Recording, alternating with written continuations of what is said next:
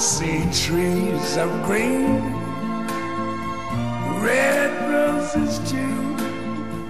I see them bloom for me and you. And I think to myself, what a wonderful world.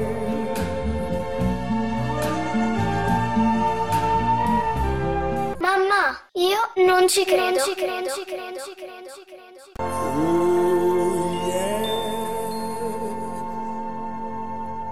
Cari amici di Non ci credo, ben trovati per questa nuova puntata. Oggi vorrei parlare di petrolio e più precisamente di come la gestione politica di questo bene così prezioso nella società dei consumi ha finito per far commettere ogni genere di nefandezza a chi quella gestione aveva in mano, quindi politici, industriali, criminali, soprattutto quelli delle grandi organizzazioni mafiose e, a volte, organi di controllo dello Stato come la Guardia di Finanza. Vorrei, insomma, raccontarvi la storia di due scandali legati al petrolio. Ce ne sono parecchi, conclamati o solo vociferati, scoperti o nascosti. Farò due esempi, uno lontano negli anni, ma che ha prodotto terremoti sociali, perdita di fiducia nelle istituzioni di controllo, perché quella nella politica non c'è mai stata. Ci sono casi anche recentissimi come quello della cantante Anna Betz, che proprio in questi giorni la stampa sta sottolineando, e quello, di cui vi parlerò alla fine della puntata, che ha visto coinvolto, anche se indirettamente e probabilmente senza alcuna colpa, un ministro del governo di quel birichino di Matteo Renzi. Uno scandalo che ha mostrato come grandi aziende di Stato abbiano inquinato vasti territori della Basilicata e, a proposito di inquinamenti e contaminazioni, vi racconterò anche quello che in quella regione, da sempre considerata la Cenerentola delle regioni italiane, è successo quando il nostro paese ha cominciato a dismettere le centrali nucleari. Insomma, un po' di tutto, ma con la dicitura comune di scandalo. Andiamo però con ordine e cominciamo, come è sempre meglio fare, dall'inizio. L'inizio si colloca nell'autunno del 1980 e proprio qui vicino a noi, a Treviso, dove un giornale locale che noi conosciamo bene, La Tribuna, scrive di una truffa gigantesca all'erario di ben 2.000 miliardi. In quell'articolo si leggeva testualmente il contrabbando di petrolio aveva provocato uno scarto del 20% tra il petrolio effettivamente consumato e le imposte pagate, con conseguenti effetti sui dati statistici sui quali venivano impostati i, peraltro mai realizzati, piani energetici. È troppo complicato? Il linguaggio in effetti è un po' tecnico. Allora traduciamo in un italiano da bar dello sport. Il 20% dei consumi petroliferi nel nostro paese non portano neanche una lira all'erario. È come se non ci fossero, come se gli italiani consumassero il 20% in meno di quello che realmente consumano. La beffa è che nei primi anni Ottanta in Italia si riscontra in realtà un aumento dei consumi energetici. I cittadini vengono aspramente criticati per questo, ma l'aumento è dovuto al fatto che vengono a mancare nel conto i litri di carburante che sono arrivati illegalmente. Quindi l'aumento è solo quello della quantità legale di prodotti petroliferi. Evidentemente l'articolo della tribuna descrive la conclusione di un procedimento già in atto da qualche tempo. In effetti, le indagini partono dai magistrati trevigiani nel 1978 assieme ai colleghi di altre 17 procure, tra cui Venezia, Milano, Torino. Già dai primi rilievi appare chiaro una cosa.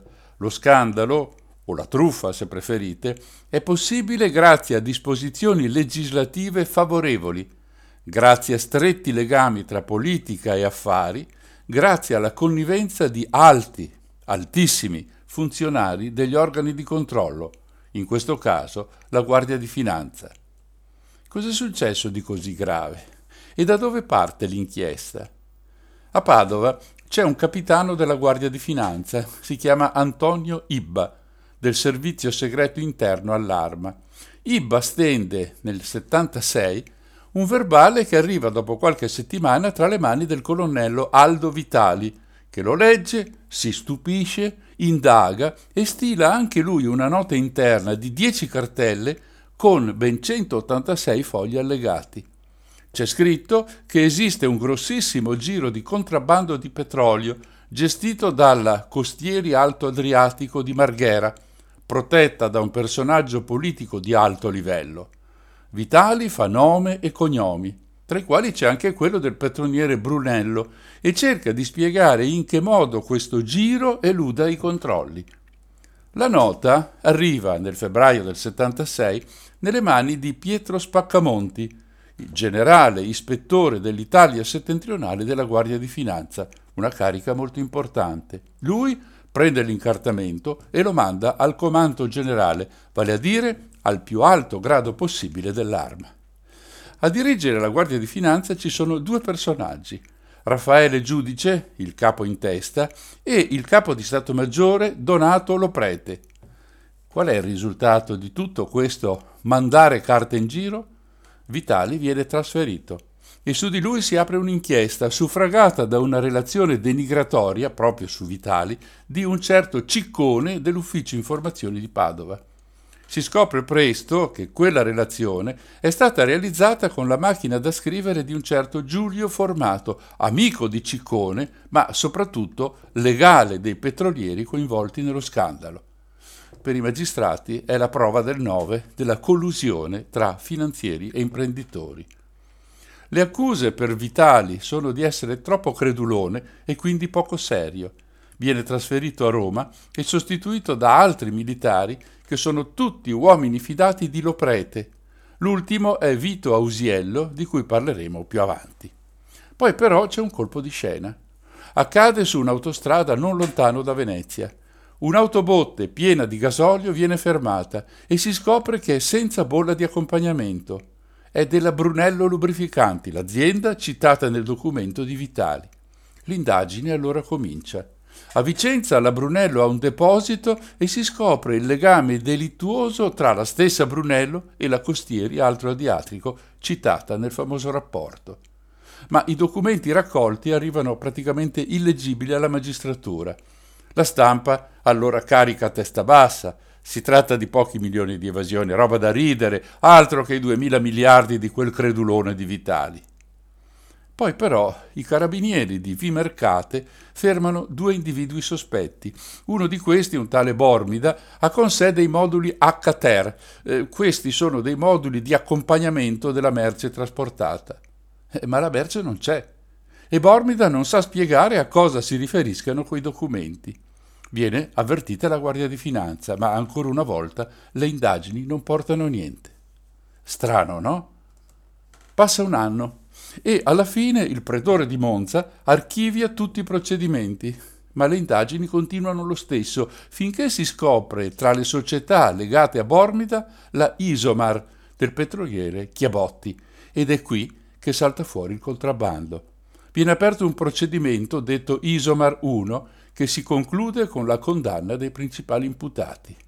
Ci sarà anche un altro processo, l'Isomar 2, con il coinvolgimento di altre aziende e la condanna degli imputati con sentenza definitiva nel 1984. Intanto, a Treviso c'è un colpo di scena. Ne parliamo dopo una breve pausa.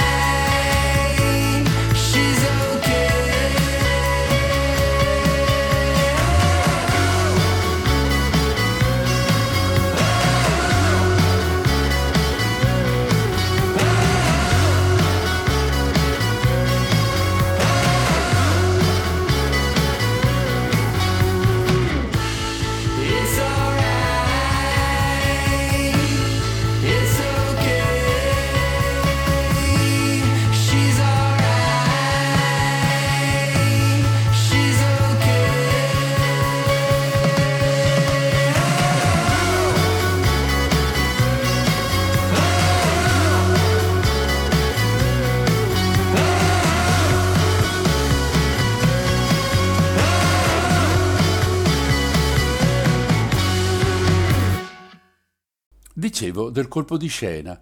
In effetti a Treviso nel 1978 succede qualcosa di inaspettato. Se un delinquente che ha partecipato ad un colpo viene trattato male, ad esempio se non rientra tra i beneficiari del bottino, può capitare che questi si arrabbi di brutto e denunci tutto. È proprio questo il caso del petroliere Gianni Savoia, che ha partecipato alla truffa, ma essendo stato estromesso dal giro grosso, si presenta al giudice di Treviso denunciando la ditta Brunello come quella da cui partire per scoprire il traffico illecito. Nello stesso periodo, due sottufficiali della Guardia di Finanza subiscono un tentativo di corruzione durante una verifica. È il punto di svolta. Le verifiche portano gli inquirenti all'indirizzo del deposito carburante della Brunello, eh, ma vi trovano solo un prato con l'erba alta un metro. Il 9 settembre 1978 il Brunello viene arrestato con l'accusa di contrabbando. I legami cominciano a diventare chiari. La Guardia di Finanza c'entra ai suoi massimi livelli. Il 29 dicembre il giudice di Treviso emette una comunicazione giudiziaria nei confronti di Lino Ausiello, il colonnello che è stato messo da Loprete al posto di Vitali. Ausiello è un furbastro e ha escogitato un piano diabolico per evitare i controlli avverte Brunello delle ispezioni programmate dall'arma in modo da far trovare tutto in ordine. Usa anche uno stratagemma ancora più sottile. Lui invia alla Guardia di Finanza una lettera anonima con la denuncia di traffici illetici da parte della Brunello e si incarica lui stesso dell'indagine e quindi sequestra i registri dell'azienda evitando in tal modo ogni ulteriore verifica è l'inizio di un domino di aziende implicate e di alti gradi della finanza conniventi. La faccenda comincia a diventare interessante per il magistrato Felice Napolitano di Treviso. Convoca i comandanti di zona del Veneto, i quali dicono che sì, c'è un vecchio rapporto di un certo Vitali chiuso in un cassetto. Viene allora interrogato Vitali, che racconta tutto quello che due anni prima aveva scoperto. Finalmente il suo rapporto viene letto con attenzione e diventa una parte decisiva dell'inchiesta. Intanto Raffaele Giudice va in pensione e lo sostituisce Donato Loprete. Ma l'inchiesta Isomar 2, di cui abbiamo parlato prima, porta alla luce diversi pagamenti ai vertici della Guardia di Finanza. Comincia una nuova istruttoria chiamata Giudice 1 che si conclude con la condanna dei due generali, Giudice e Loprete. Da giudice 1 il groviglio piano piano si dipana. Viene spiccato un mandato di cattura per Bruno Musselli, proprietario della Costieri Alto Adriatico. Musselli è irreperibile. Finalmente anche la stampa si rende conto della situazione e racconta non solo della truffa, ma dei moltissimi interventi per insabbiare le cose o per depistare le indagini. Alla fine del 1979 il giudice napoletano accusa i due generali, giudice e Loprete, di interesse privato e favoreggiamento. Loprete ha inoltre rapporti d'affari proprio con Musselli, che è latitante in Svizzera. Sul libro paga di questi figurano molti nomi illustri. Lui è titolare di una finanziaria che controlla almeno 30 società di vari settori industriali, petrolifero, immobiliare, metalmeccanico, tessile tra queste la B2 Moil, che rifornisce il giro del petrolio di contrabbando. Tra l'altro Musselli diventa console del Cile, quindi ha passaporto diplomatico che gli consente di viaggiare senza troppi controlli ed intoppi dentro e fuori dal nostro paese. Dai controlli saltano fuori anche versamenti cospicui di denaro ai politici. Si comincia con Sereno Freato, che è il capo della segreteria di Aldo Moro. Lui riceve decine di milioni da Musselli e soldi arrivano anche ad esponenti socialisti, decine di milioni, per Divagno e Magnani Noia, oltre a Tommaso Pesce, vice segretario della Federazione Socialista di Milano. La faccenda esplode proprio indagando sugli intrallazzi di Musselli, saltano fuori legami con mezzo mondo, tra cui anche i vertici della Guardia di Finanza. L'indagine passa allora da Treviso a Venezia per competenza territoriale e qui cominciano i guai, perché gli accusati sono molto potenti e intentano un vero e proprio controprocesso fondato su una quantità di lettere anonime che minimizzano il contrabbando e denunciano i magistrati come sovversivi e agenti per motivi politici non inerenti alla giustizia. La Procura di Venezia chiede alla Cassazione di scegliere un luogo idoneo per processare i magistrati. La scelta cade su Modena, dove il giudice istruttore proscioglie da ogni addebito i magistrati di Treviso e di Venezia. I politici allora si scatenano in una ridda di dichiarazioni e conferenze stampa per difendere l'onore dei propri parlamentari, addossando la colpa a tutti gli altri. Una scena impietosa e vergognosa, purtroppo non infrequente negli anni seguenti e fino ad oggi nel nostro Parlamento. Alla fine del 1980 il ministro dell'Interno, Reviglio, nomina una commissione fatta tuttavia apposta per mettere in sordina le responsabilità politiche. Pochi giorni dopo lo stesso ministro consegna a ciascun parlamentare copia del rapporto Vitali che finalmente ha la soddisfazione di poter dire io ve lo avevo detto e lo avevo scritto. La commissione Reviglio continua la sua opera con calma, molta calma, anzi con troppa calma, ostacolata continuamente dal suo stesso presidente, il democristiano Remo Segnana, morto nel 2018 e purtroppo mio concittadino, essendo nato a Borgo Valsugana, dove risiedeva la famiglia di Alcide De Gasperi. L'azione di Segnana è quella tipica dell'insabbiatore, allungando a dismisura i tempi di consegna dei risultati. Ma non finisce qui, perché nell'ottobre del 1980 l'Espresso pubblica un dossier che raccoglie tutte le informazioni che abbiamo ascoltato fin qui. Interviene allora Domenico Sica, procuratore della Repubblica di Roma, il quale firma un ordine di perquisizione del giornale e perfino delle abitazioni private dei giornalisti firmatari dell'inchiesta, che sono Pietro Calderoni e Gianluca Modolo. Questo fatto, anche alla luce di quello che accadrà negli anni seguenti, appare come qualcosa di estremamente grave che limita la libertà di informazione dell'opinione pubblica ma i giornali riportano questo fatto come notizia di secondaria importanza. C'è anche da dire che Domenico Sica non è giudicato da tutti come uno stinco di santo, anzi. A proposito di stampa, torniamo a parlare di Mino Pecorelli, che abbiamo ricordato un paio di puntate fa. Cominciano a circolare voci di un coinvolgimento della sua rivista OP nello scandalo Petroli. Già all'inizio dell'indagine Isomir, Pecorelli aveva annunciato l'esistenza di un traffico illecito di prodotti petroliferi. Proprio quando si prepara ad attaccare con la solita ferocia il coinvolgimento di certi politici nello scandalo petroli, avendo già preparato una copertina dedicata ad Andreotti, Mino cambia atteggiamento, va a cena con Vitalone, uomo della corrente del divo Giulio, e perfino con il generale Loprete, della raffica di notizie anticipata dal giornalista si perde ogni traccia. Pochi giorni dopo Mino Pecorelli viene ammazzato. C'è anche un'altra anomalia. In quegli anni Bisaglia è ministro dell'industria e potrebbe essere accusato, se non altro, di non essersi accorto di niente. Ma Bisaglia non appare mai su OP. Il motivo è che lo stesso politico è uno dei finanziatori della rivista di Pecorelli, come si rileva da una lettera che la sorella consegnerà ai magistrati dopo la morte del fratello. Bisaglia però si dimette da ministro alla fine del 1980. È il solo politico a pagare in qualche modo lo scandalo dei petroli.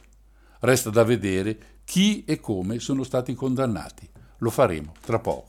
I feel like a lion. I'm so strong.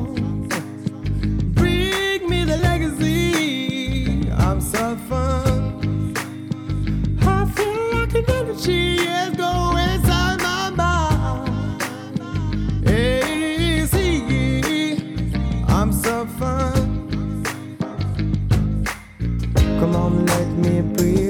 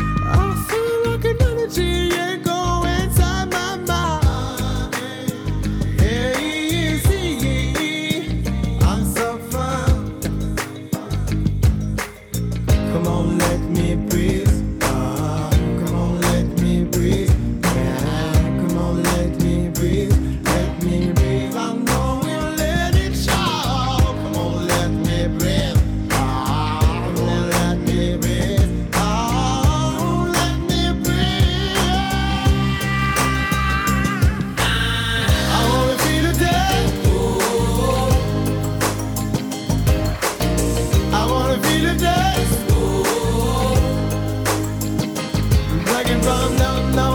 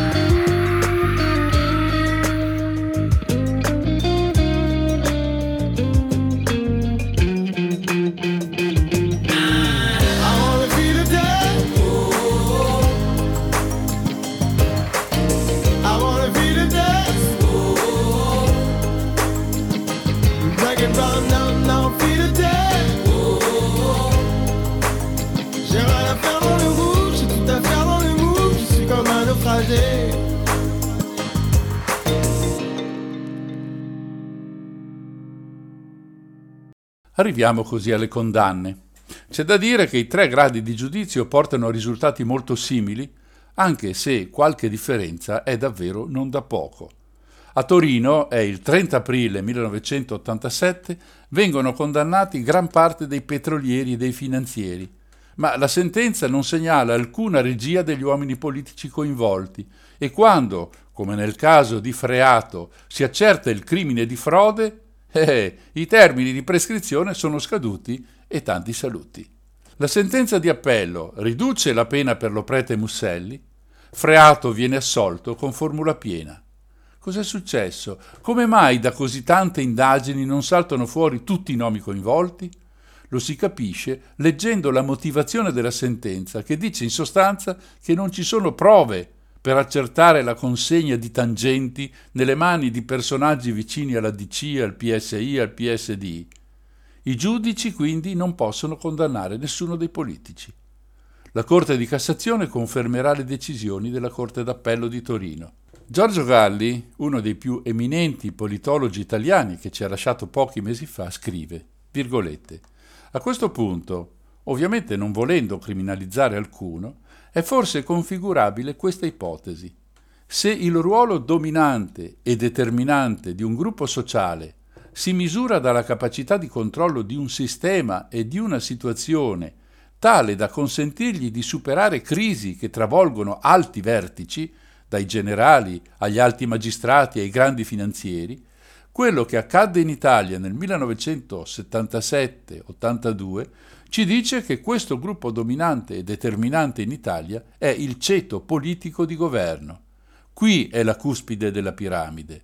Se altrove si dice che i governi passano ma la polizia resta, in Italia si può dire che i falsi burattinai passano, ma i veri burattinai restano. Chiuse le virgolette. Prima delle considerazioni finali, conosciamo meglio due dei personaggi più di spicco di questa faccenda, il generale Raffaele Giudice e Donato Lo Prete. Il generale Giudice, proveniente dall'esercito, prende possesso del comando generale della Guardia di Finanza il 1 agosto 1974 e resta in carica fino al 78 quando viene pensionato. La sua nomina ai vertici delle Fiamme Gialle, da esterno al corpo, lascia perplessi e viene attribuita alle sue amicizie politiche.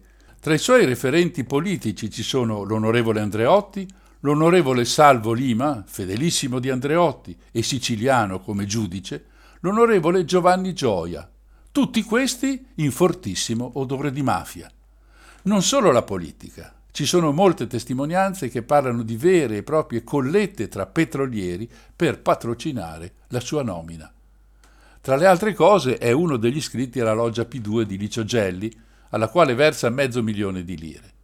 Degli arresti e delle condanne per lo scandalo dei petroli abbiamo già detto. Al di là delle formule giuridiche, per i magistrati è uno dei padrini dello scandalo, assieme al suo capo di Stato Maggiore Donato Loprete e al petroliere Musselli e ovviamente al politico Sereno Freato. C'è un aneddoto curioso nella vicenda. Musselli era molto legato all'onorevole Aldo Moro, di cui, lo ricordo, Freato era il segretario particolare. Così giudice chiede a Musselli di presentarlo al politico pugliese con questa motivazione. Le parole sono sue, sono citate tra virgolette. Avevo bisogno del suo aiuto. Avevo preparato un libro giallo sulla Guardia di Finanza. Proponevo di ampliare e riformare il corpo per renderlo più efficiente contro le evasioni. Solo Moro poteva aiutarmi. Ci pensate? Un libro contro le evasioni. Forse si tratta di evasioni di altra natura, non fiscali, o di una grossa presa per i fondelli. Il suo stipendio all'epoca è di circa 30 milioni di lire l'anno, ma si riscontra che il suo patrimonio è valutabile in centinaia di milioni, numerosi conti bancari esteri e beni immobili. È anche curioso che lo stesso si possa dire dei suoi più stretti collaboratori, Loprete e Trisolini. Lo dice chiaramente il Tribunale di Torino, quando afferma nella sentenza che c'è un'analogia resa ancora più stretta con riferimento all'entità delle possidenze bancarie, alla contiguità numerica, oltre che alla presenza nella stessa banca dei loro conti correnti, all'analogia dei modi di versamento, alla provenienza del denaro tramite sottufficiali della segreteria del comando, alla corrispondenza degli investimenti delle somme in titoli, alla comune tenuta dei libretti al portatore, tutti egualmente intestati a nomi di fantasia. Nella vicenda risulteranno implicati anche il figlio Giuseppe Giudice, socio del petroliere Morelli, e la moglie Giuseppina Galluzzo, accusata di aver portato ingenti somme di denaro in Svizzera. Giudice muore nel 1994.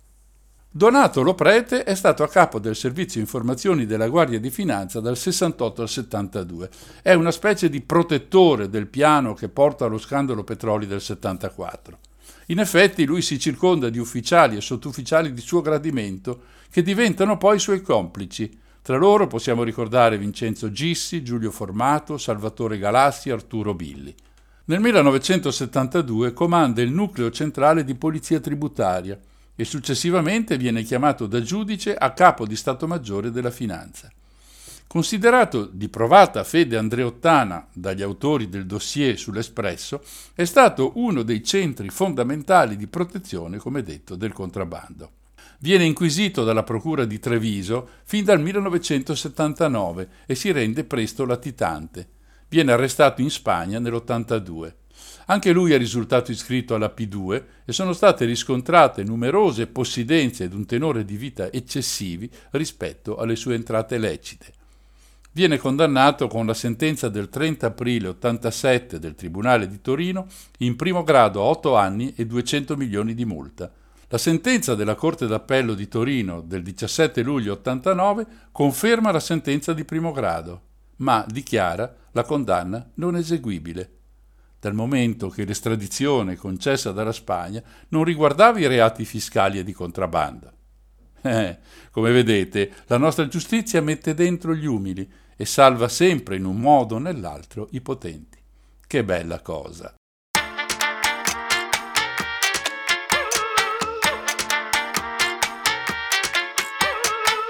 Le considerazioni finali possono partire dalla figura di, eh, scusate non devo dire queste parolacce, dalla figura barbina fatta da Matteo Renzi quando si è recato a parlare con l'emissario di Re Salman, un sanguinario tiranno medievale che condanna i suoi sudditi a morte per crocifissione e pratica come regola la tortura più dura nelle proprie carceri. Molti hanno visto in questa mossa, al di là del desiderio di rovesciare il governo Conte, un modo per opporsi ai cambiamenti previsti dal Green New Deal europeo e dal contenuto dei paletti del Recovery Fund a favore delle energie rinnovabili.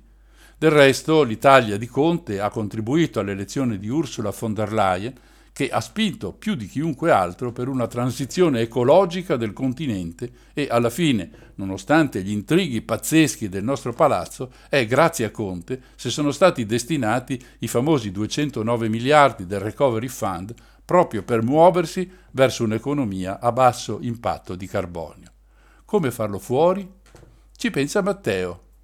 Se voi credete alle coincidenze, accomodatevi, ma la cosa suona quantomeno strana. Bene, anche nel 1974 c'era una situazione analoga. L'Italia stava per entrare nella sua fase nucleare, anche per ridurre l'importazione di greggio e diminuire così la produzione di energia elettrica con il gasolio. All'epoca, tra l'altro, non c'erano automobili diesel e quindi veniva a mancare ai petrolieri una valvola di sfogo sul mercato. Avrebbero dovuto inevitabilmente ridurre le importazioni e quindi rinunciare a parecchi soldini. La scelta del governo a favore del nucleare era insomma decisamente contro gli interessi dei petrolieri e così hanno cercato di convincere, questa parola va ovviamente tra virgolette, di convincere, dicevo, i partiti al governo, segnatamente Democrazia Cristiana, Partito Socialista, Partito Socialdemocratico, a continuare ad andare avanti con il petrolio. Lo hanno fatto a suon di mazzette. A scoprire queste attività sono i cosiddetti pretori d'assalto genovesi, Mario Almerighi, Adriano Sansa e Mario Sossi, quello rapito e poi rilasciato dalle Brigate Rosse. Da qui lo scandalo dei petroli di cui abbiamo parlato stasera.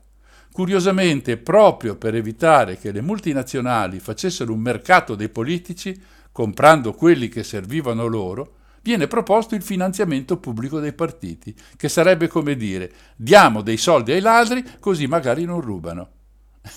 C'è voluto un referendum per togliere di mezzo questa idea e sono arrivati poi i rimborsi elettorali. Va fatto presente che nella cosiddetta patria della libertà e della democrazia, gli Stati Uniti, la prassi di finanziare i politici chiamati lobbisti da parte delle grandi aziende, è del tutto lecita e le sovvenzioni vengono pubblicamente dichiarate.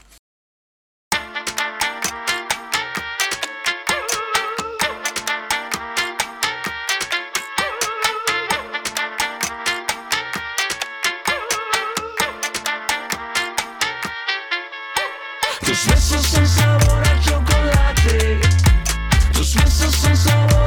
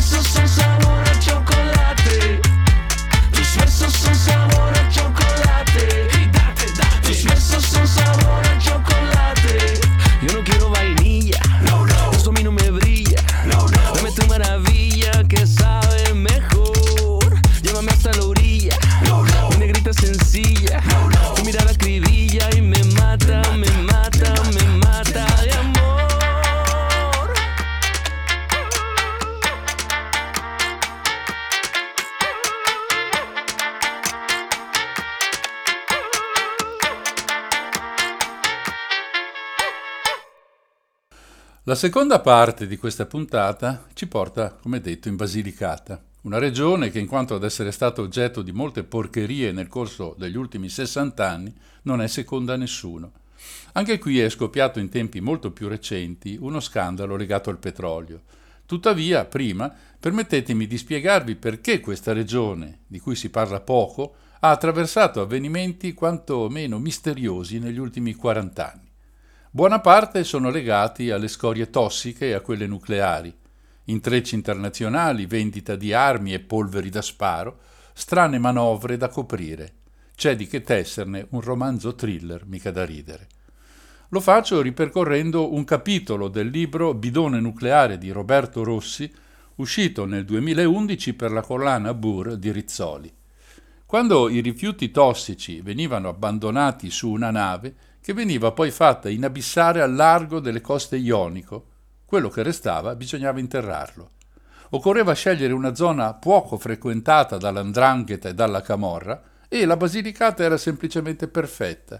Ma c'è di più, come vedremo subito.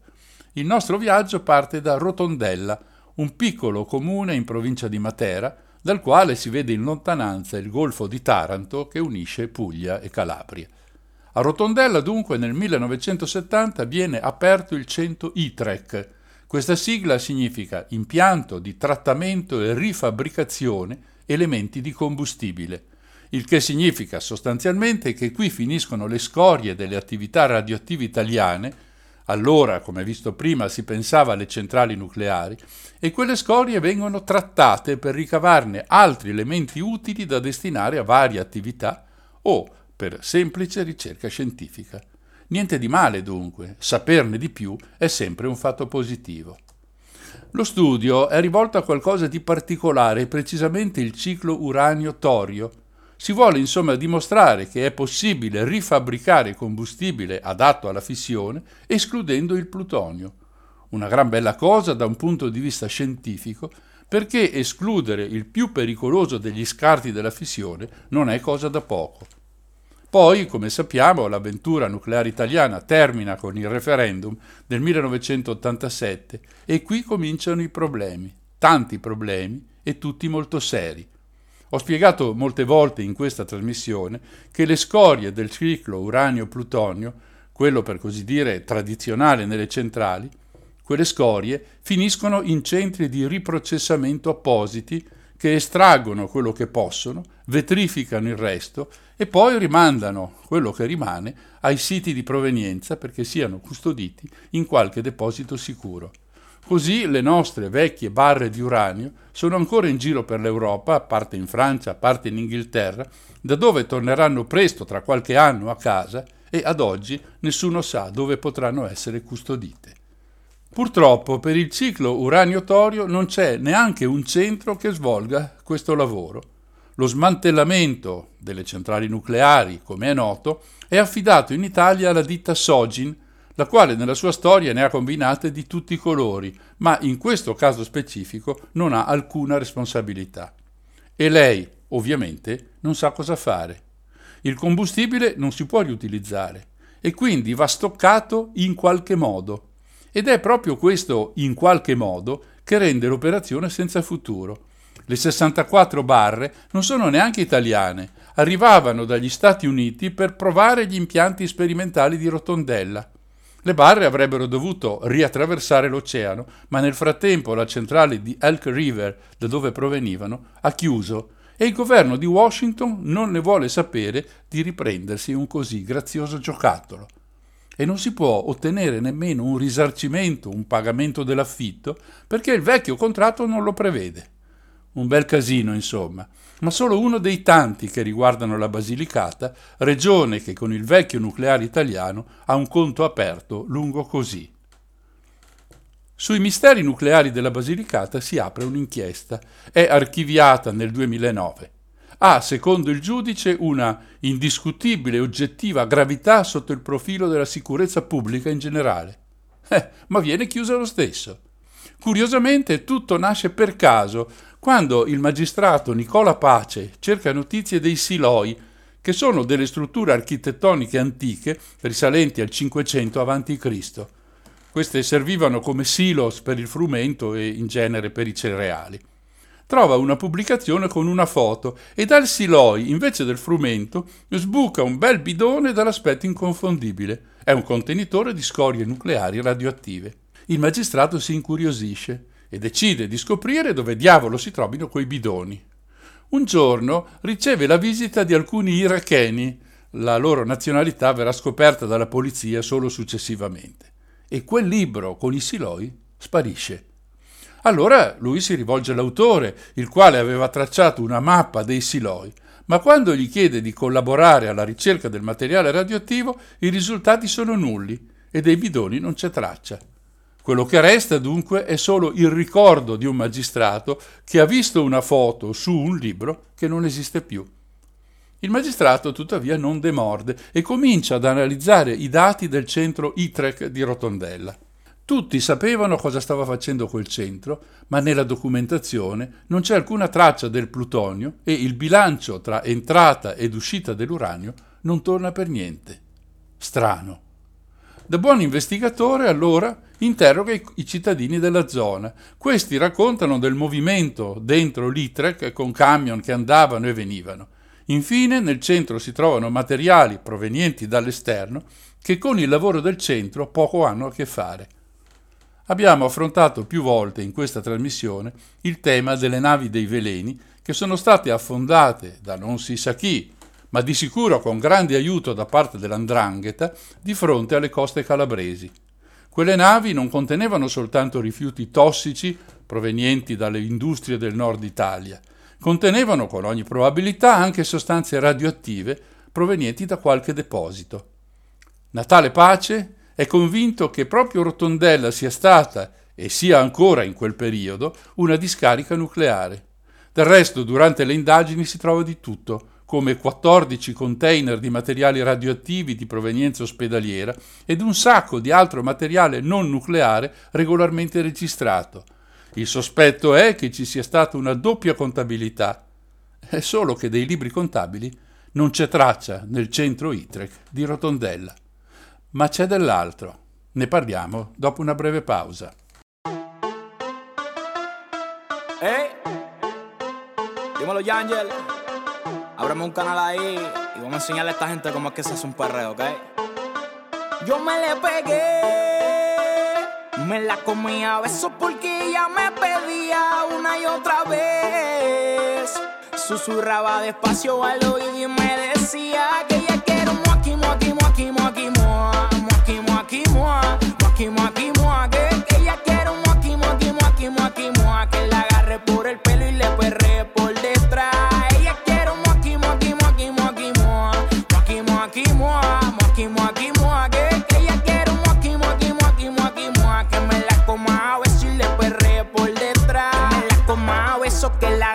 la apriete rápido. Se sube el traje al doble paso, ella le mete la baby, tiene el coraje, siempre muestra su brebaje. Tiene un booty quinta rueda y peso tengo el encaje. La chori perrea sola, prende blones y chapea. Tiene un cuerpo bien salvaje y anda quemando la brea. El pulso me descontrola cuando ella se menea. No hay quien la mate en la pista, ella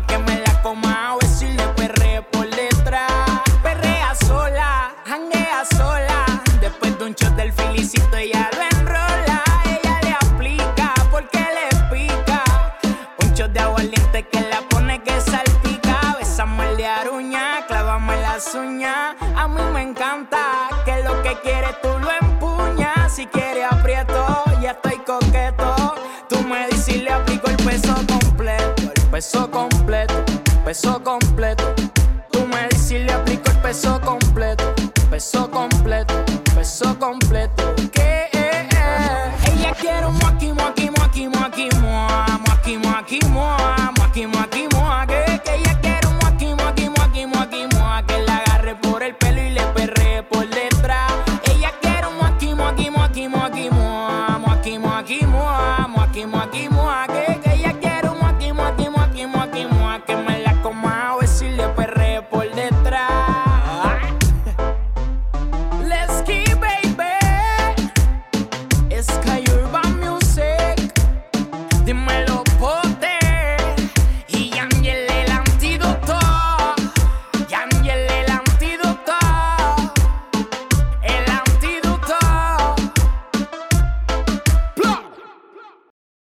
c'è dell'altro, dicevo.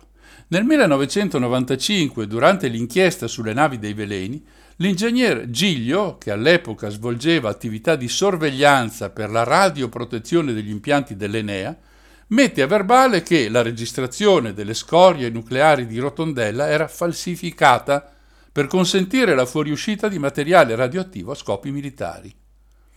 Perfino la CIA emette un rapporto nel 2004 secondo cui una parte del combustibile nucleare iracheno è uscito da Rotondella.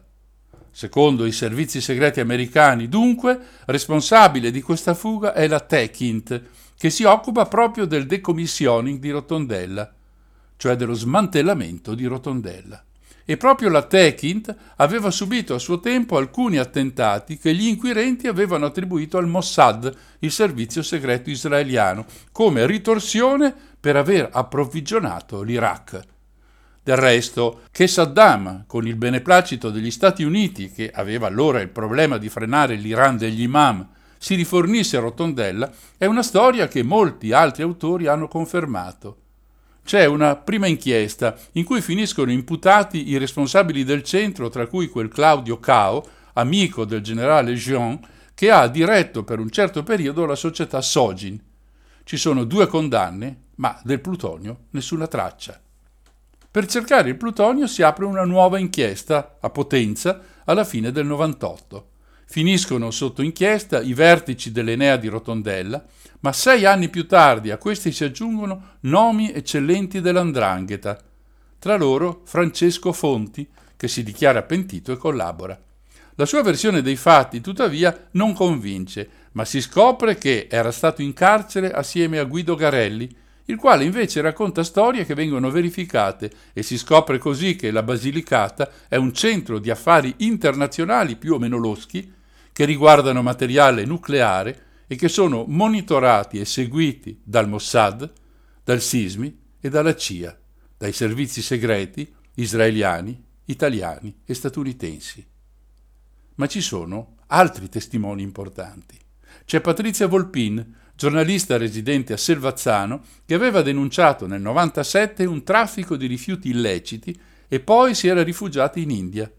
La Volpin dice quello che tutti noi abbiamo letto nella storia italiana degli ultimi anni, che c'era un traffico di rifiuti radioattivi verso l'Africa proveniente da tutta Europa e dall'America, che c'era stato un accordo tra Italia e Somalia per la transazione di 10 milioni di metri cubi di scorie non definite, che dall'Italia arrivavano armi ai paesi stranieri in misura molto maggiore al consentito che la mafia calabrese e pugliese si occupava di interrare nella ex Jugoslavia i bidoni di rifiuti tossici, che sulla strada tra Mogadiscio e Bosaso vi sarebbero 10 centimetri di bitume che coprono migliaia di fusti di sostanze radioattive, che Ilaria Alpi era morta per questo e che il sismi non era certo estraneo alla sua morte. Questo racconta Patrizia Volpin, giornalista dall'India.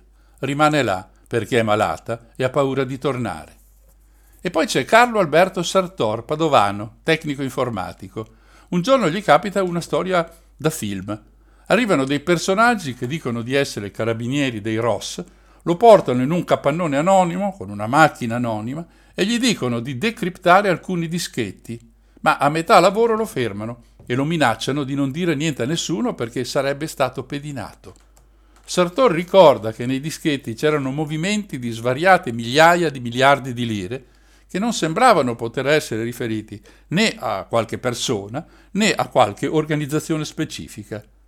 La Volpin lo aveva avvicinato dicendogli di stare attento. Subisce altre minacce ed infine un pestaggio che lo porta in ospedale con un trauma cranico.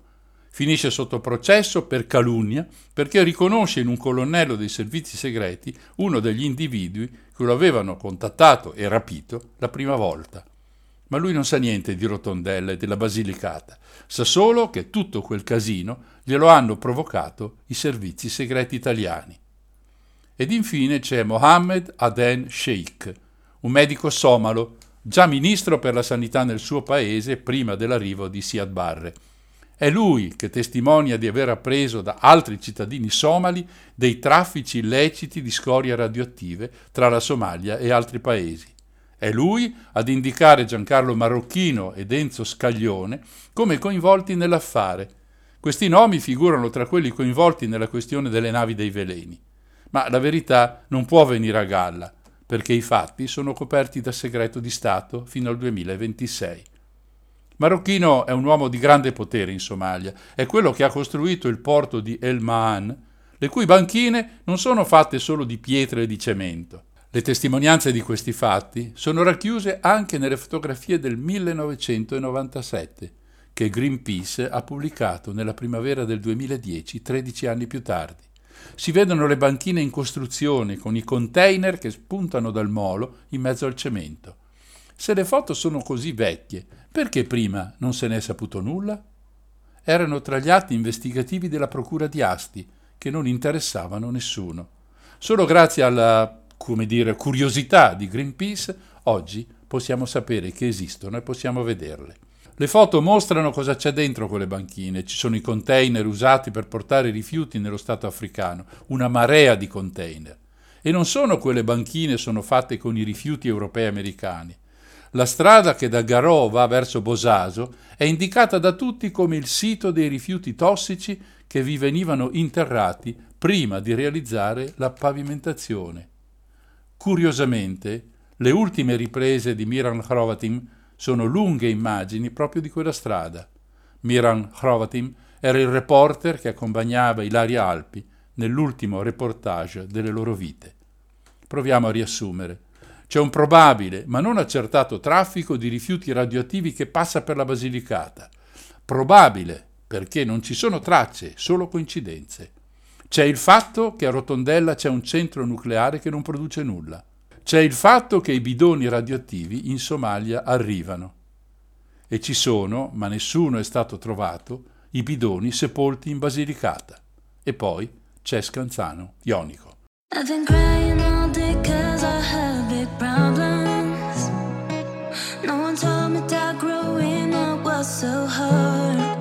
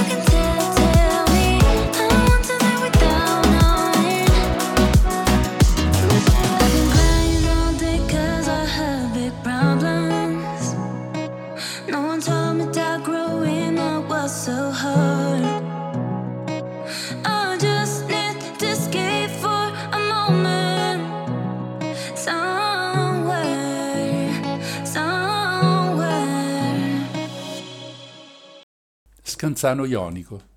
Nel 2003 questo paese, che si affaccia sul Golfo di Taranto, viene scelto come sede del Deposito Nazionale dei Rifiuti Nucleari. È una decisione brusca, improvvisa, del tutto immotivata, portata avanti da Carlo Jean, il padrone della Sogin dell'epoca, e il sindaco di Scanzano Mario Altieri, personaggino tutto pepe che sarà arrestato per brogli elettorali. Il tutto sotto l'egida del governo, il secondo di Silvio Berlusconi.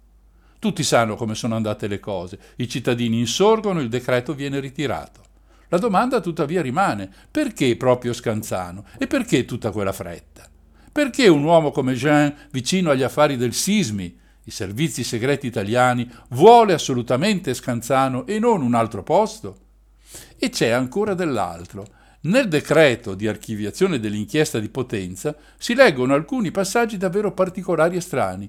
Ad esempio quando si parla dei segnali, aperte virgolette, non molto confortanti, riscontrati in occasione delle verifiche investigative che avrebbero dovuto essere condotte da parte del Comando dei Carabinieri per la tutela ambientale e che al contrario non hanno avuto svolgimento nei termini che vanno ad esplicare. Chiuse le virgolette. A questo punto siamo davvero curiosi e leggiamo ancora. Si trattava di verificare se le dichiarazioni del pentito Fonti, che aveva indicato grossomodo le aree dove erano stati sepolti i bidoni in Basilicata, erano vere oppure no. Per farlo, dopo aver inutilmente scavato in una zona più calda, eh, quando parliamo di più caldo intendiamo di temperatura, perché se sottoterra ci sono delle scorie nucleari, queste riscaldano il terreno, quindi, dopo aver inutilmente scavato in una zona più calda, si è ricorsi ad un'analisi particolare che andava fatta con aerei dotati di strumentazione sofisticata in grado di individuare appunto terreni più caldi e meno caldi. Ma non si ottiene nulla. Sfortuna? Bugie di fonti o cos'altro? In realtà, leggendo il verbale di archivazione, si scopre che quei voli non sono mai stati effettuati. Perché? Perché i soldi destinati a quell'indagine sono dirottati a risolvere l'emergenza rifiuti napoletana, siamo nel 2008, e perché la Basilicata viene semplicemente esclusa dalla lista delle regioni che di quel tipo di fondi avrebbero potuto disporre tra il 2007 e il 2013.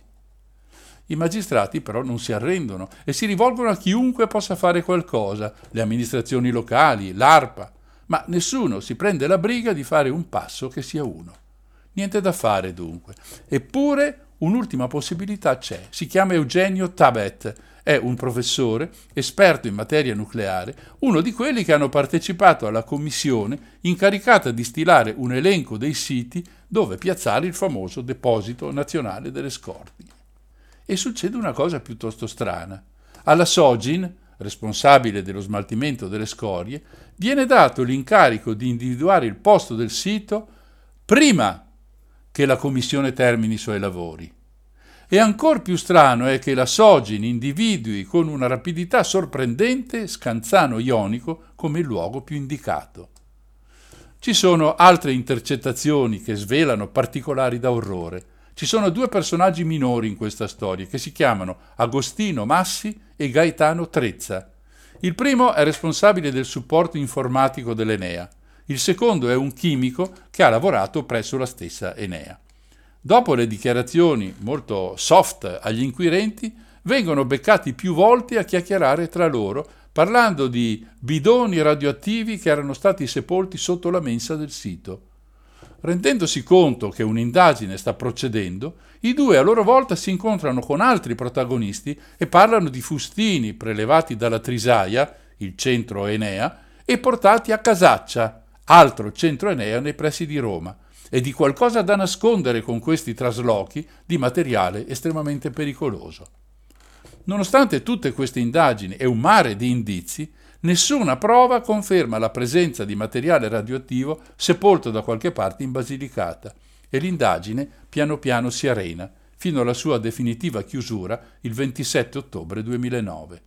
È interessante leggere il verbale della, dell'archiviazione che dice virgolette, è oggettivamente quasi impossibile ricostruire cosa i vari organi, i tecnici e i soggetti titolari della politica del nucleare abbiano fatto all'interno del centro Trisaia nel corso degli anni, considerando che le lavorazioni nel campo nucleare sono state dal principio un po' pioneristiche, le misure di sicurezza utilizzate erano spartane e la conseguenza degli errori dell'uomo era imprevedibile. Chiuse le virgolette. La conclusione è questa. Virgolette. Coloro che virtualmente potevano essere a conoscenza di fatti e circostanze a suffragio dell'ipotesi investigativa non hanno inteso fornire alcun contributo, o per timore di ritorsioni da parte di alcuno, o perché le loro conoscenze erano e sono solo millantate. Chiuse le virgolette. Ma le scorie restano e con loro i pericoli di contaminazione. E adesso? Il referendum del 12-13 giugno 2011 ha sancito, così almeno speriamo, la fine di ogni inserimento del nucleare nella politica energetica del nostro Paese. Gli italiani hanno detto con grande fermezza noi non lo vogliamo. Tuttavia il nucleare italiano non è ancora morto. I paesi e le città devono ancora temere l'ultimo colpo di coda, lo stoccaggio delle scorie. Siccome siamo tutti umani, la domanda che ci facciamo è dove verrà realizzato il sito di stoccaggio nazionale? Recentemente ho fatto una puntata di questa trasmissione sulle scelte possibili dove costruire questo fantomatico sito. Tra le molte opzioni c'è ancora la Basilicata, ancora vicino a Rotondella, vicino ai misteri di tanti anni in cui il nucleare si è mescolato alla vendita di armi e di combustibili nucleari da parte dell'Italia a paesi che oggi visitiamo solo con carri armati e aerei di guerra. Davvero una brutta storia. Yo no quiero casarme, yo no quiero casarme,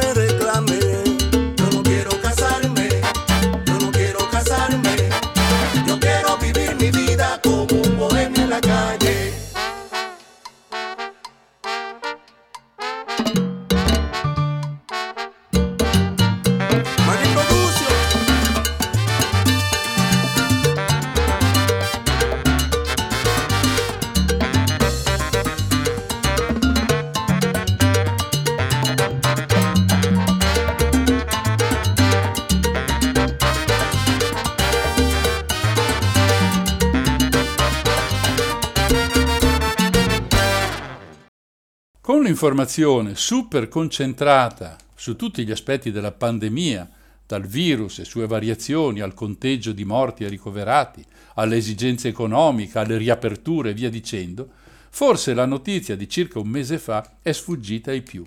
Il 10 marzo, infatti, l'ENI, Ente Nazionale Idrocarburi, è stata condannata in primo grado per traffico illecito di rifiuti. Ricordo che ENI è una società per azioni controllata dallo Stato attraverso il Ministero dell'Economia e delle Finanze, che a sua volta controlla la Cassa Depositi e Prestiti, che è il maggior azionista appunto di ENI. Per arrivare a questa condanna bisogna però ripercorrere tutta la storia, che si svolge, indovinate un po'? Già, proprio in Basilicata. Ci sono sette persone condannate, una multa amministrativa di 700.000 euro e la confisca di circa 45 milioni, da cui sono sottratti quelli che sono stati già spesi da Eni per rimediare al danno fatto. L'inchiesta parte nel 2014 e porterà, tra le altre cose, due anni più tardi alle dimissioni del ministro per lo sviluppo economico Federica Guidi nel governo presieduto da Matteo Renzi. La colpa della Guidi è stata quella di avvertire il compagno, Gianluca Gemelli, indagato nella stessa inchiesta, di opportunità economiche offerte da una legge che il governo Renzi stava per varare.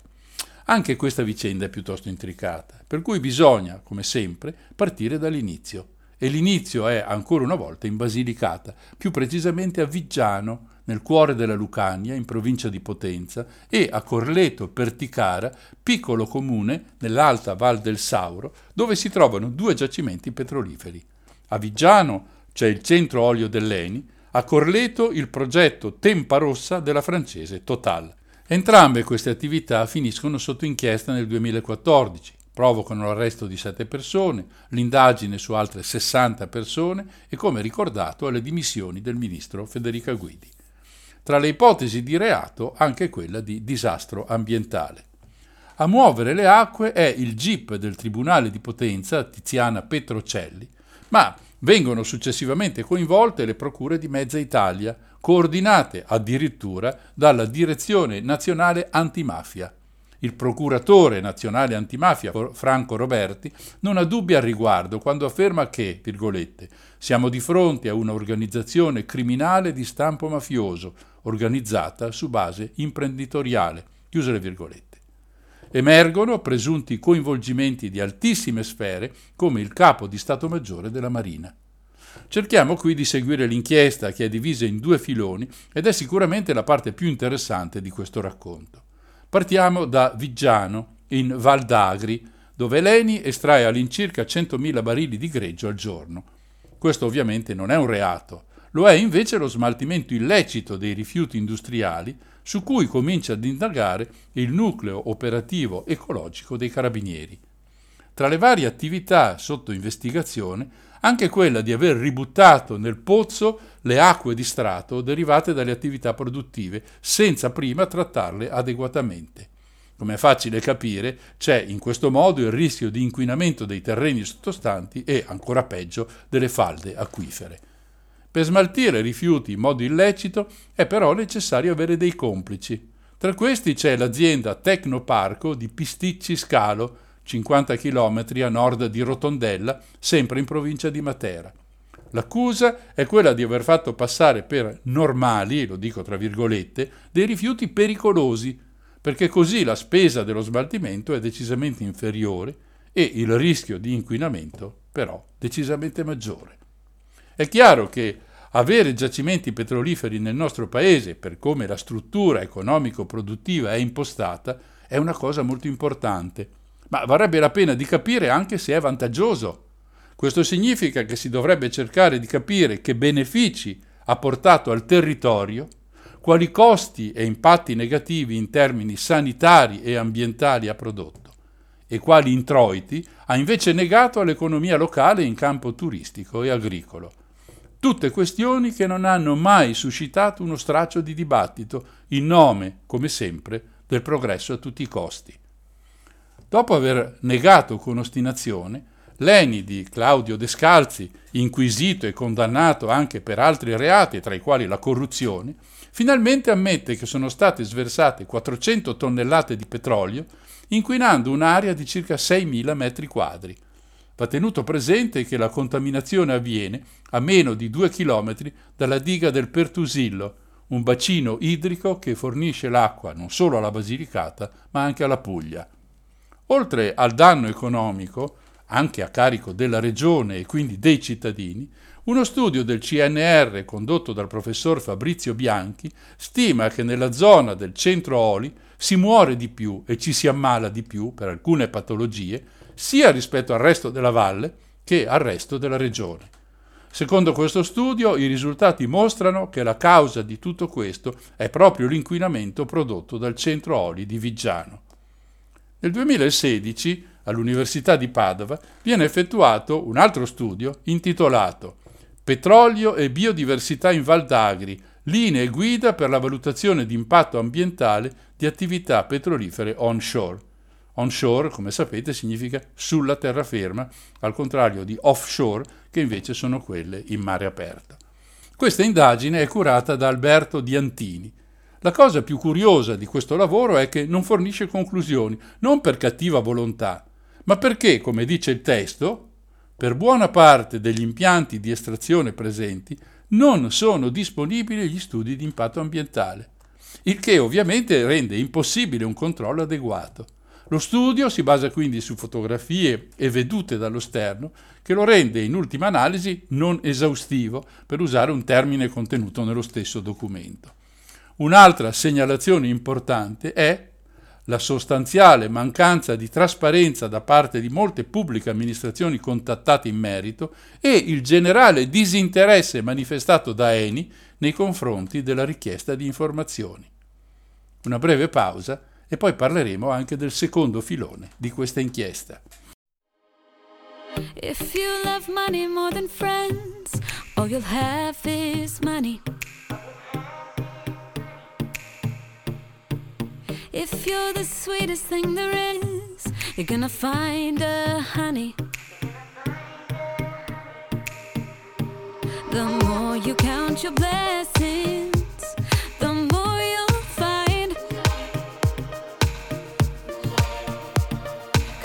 life is a reflection of what's inside.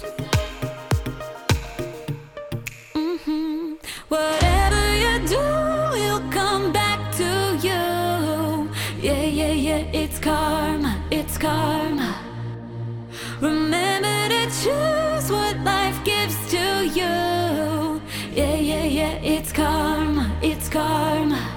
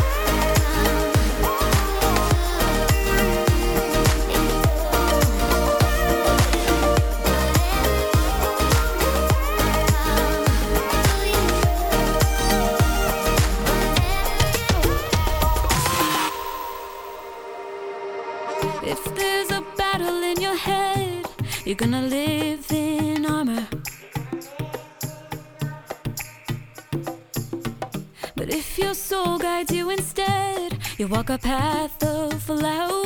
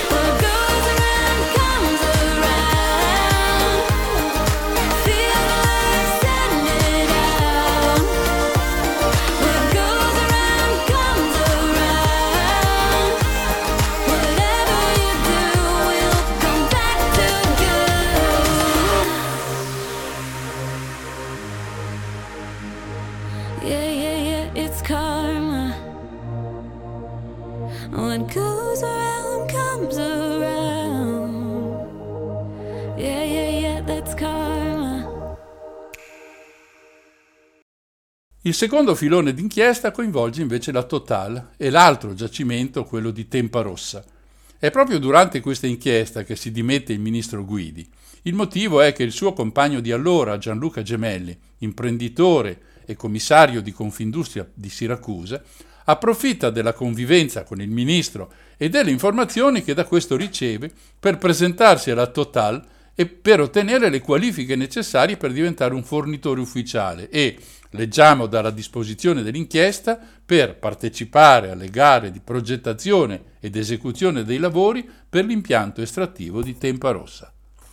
Oltre ai vertici Total restano coinvolti anche amministratori locali come il sindaco di Corleto, Rosaria Vicino, accusata di corruzione per aver chiesto e ottenuto assunzioni varie di amici e parenti. Total non è nuova nelle aule dei tribunali italiani. Forse qualcuno ricorderà il pubblico ministero John Woodcock che aveva fatto condannare i vertici della Total per un giro di tangenti. Tempa Rossa è un grosso investimento, si parla di circa 1,6 miliardi di euro, molti dei quali coperti con l'intervento del CIPE, il Comitato Interministeriale Programmazione Economica, che non usa certo i risparmi della nonna, con un esborso di 1,3 miliardi di euro. Questo intervento dello Stato è giustificato dall'essere un progetto strategico. Infatti il greggio estratto in Basilicata viaggia verso Taranto, dove viene stoccato e poi riversato ai vari impianti di raffinazione. Queste due indagini portano ai risultati ricordati all'inizio, cioè la condanna di Eni di questa primavera. Vale la pena ribadire che quello che è stato ribattezzato il Petrol Gate, processo iniziato nel 2017, si è chiuso con una condanna contro Eni per traffico illecito di rifiuti. Ruggero Geller, Nicola Allegro, Luca Bagatti, Enrico Trovato, Roberta Angelini e Vincenzo Lisandrelli, figure apicali dell'azienda nella gestione dell'impianto in Val d'Agri, e l'ex dipendente della regione Basilicata Salvatore Lambiase, sono stati condannati a pene detentive fino a due anni. L'ENI e i sette imputati dovranno risarcire i danni, patrimoniali e non, alle 278 parti civili riconosciute nel procedimento. Sono stati invece 27 gli imputati assolti. C'è un risultato importante al di là della condanna, che perfino la televisione di Stato ha dovuto dare la notizia nei telegiornali della sera, cosa che di solito non avviene per la Basilicata, la regione meno popolata e più povera d'Italia, perché tanto, come si dice, non interessa a nessuno. Ovviamente Leni non si è arresa, contestando a più riprese i documenti prodotti, come la valutazione di impianto sanitario che segnalava le anomalie di morti e ammalati nella zona. Sappiamo che i potenti non guardano in faccia nessuno. È accaduto a Giuseppe Di Bello, tenente di polizia provinciale, che aveva denunciato l'inquinamento all'invaso del Petrusillo. Viene spedito a fare il custode al Museo di Potenza. Oppure alla professoressa universitaria Albina Colella, citata per diffamazione dall'ENI per ben 5 milioni di euro in merito ad uno studio svolto sull'inquinamento delle acque a ridosso del pozzo petrolifero di Costa Molina 2, causa che l'ENI ha perso, subendo a sua volta una condanna per lite temeraria. Ma questo è per capire la reazione di questa azienda. È andata peggio, molto peggio, a Gianluca Griffa, ex responsabile del centro olio di Valdagri, trovato morto, suicida, in un bosco del Piemonte.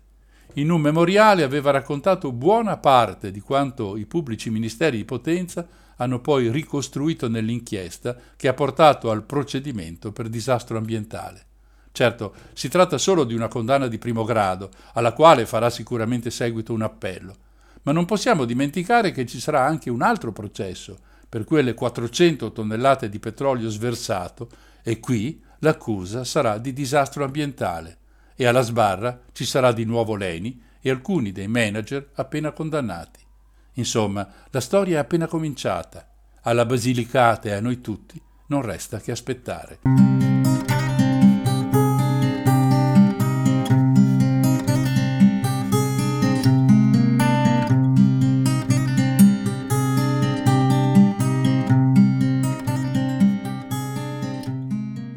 Siamo così arrivati alla fine anche di questa puntata di Non ci credo.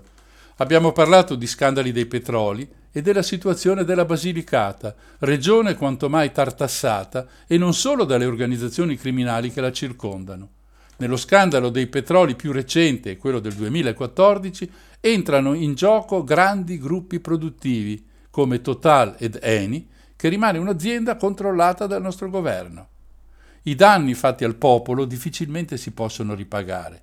La condanna di questi giorni nel processo di primo grado non può suonare come consolazione per un paese in cui dove ti giri non vedi altro che truffatori, delinquenti, amministratori incapaci, incapaci di essere semplicemente onesti.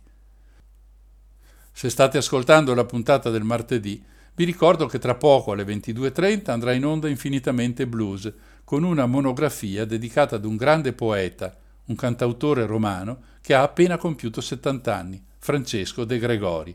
Assieme a Silvia vi offriremo una parte delle sue canzoni degli anni migliori, cercando di sottolineare il suo lavoro di comunicazione in una società difficile come quella degli anni 70 e 80. È proprio tutto. Da Mario, il solito affettuoso saluto. Dramatic. It really lets me down. I just cannot do what just could have been done. I want you. I want you, and I even barely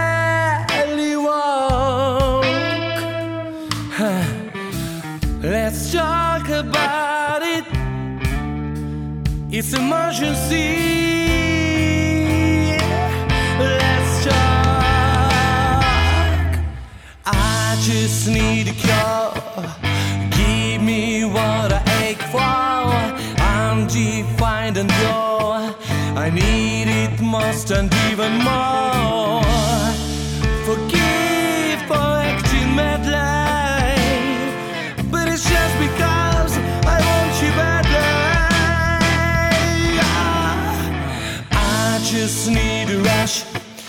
Blood that frost cold away. No reasons to get blush. And let me be that brave to say, Forgive for acting madly. But it's just because I want you badly. I'm inside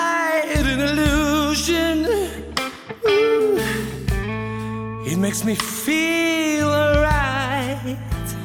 Hey, uh, when I seem to have things that I'll never find. Hey, I want you. I want you, and I even hardly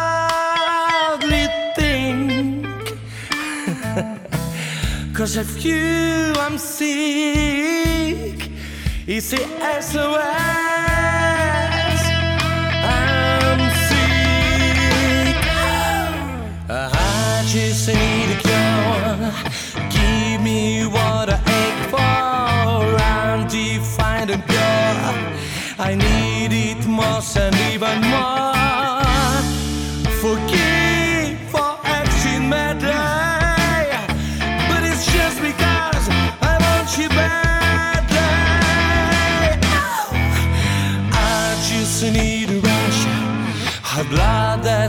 Cold away.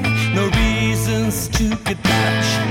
And let me be that brave to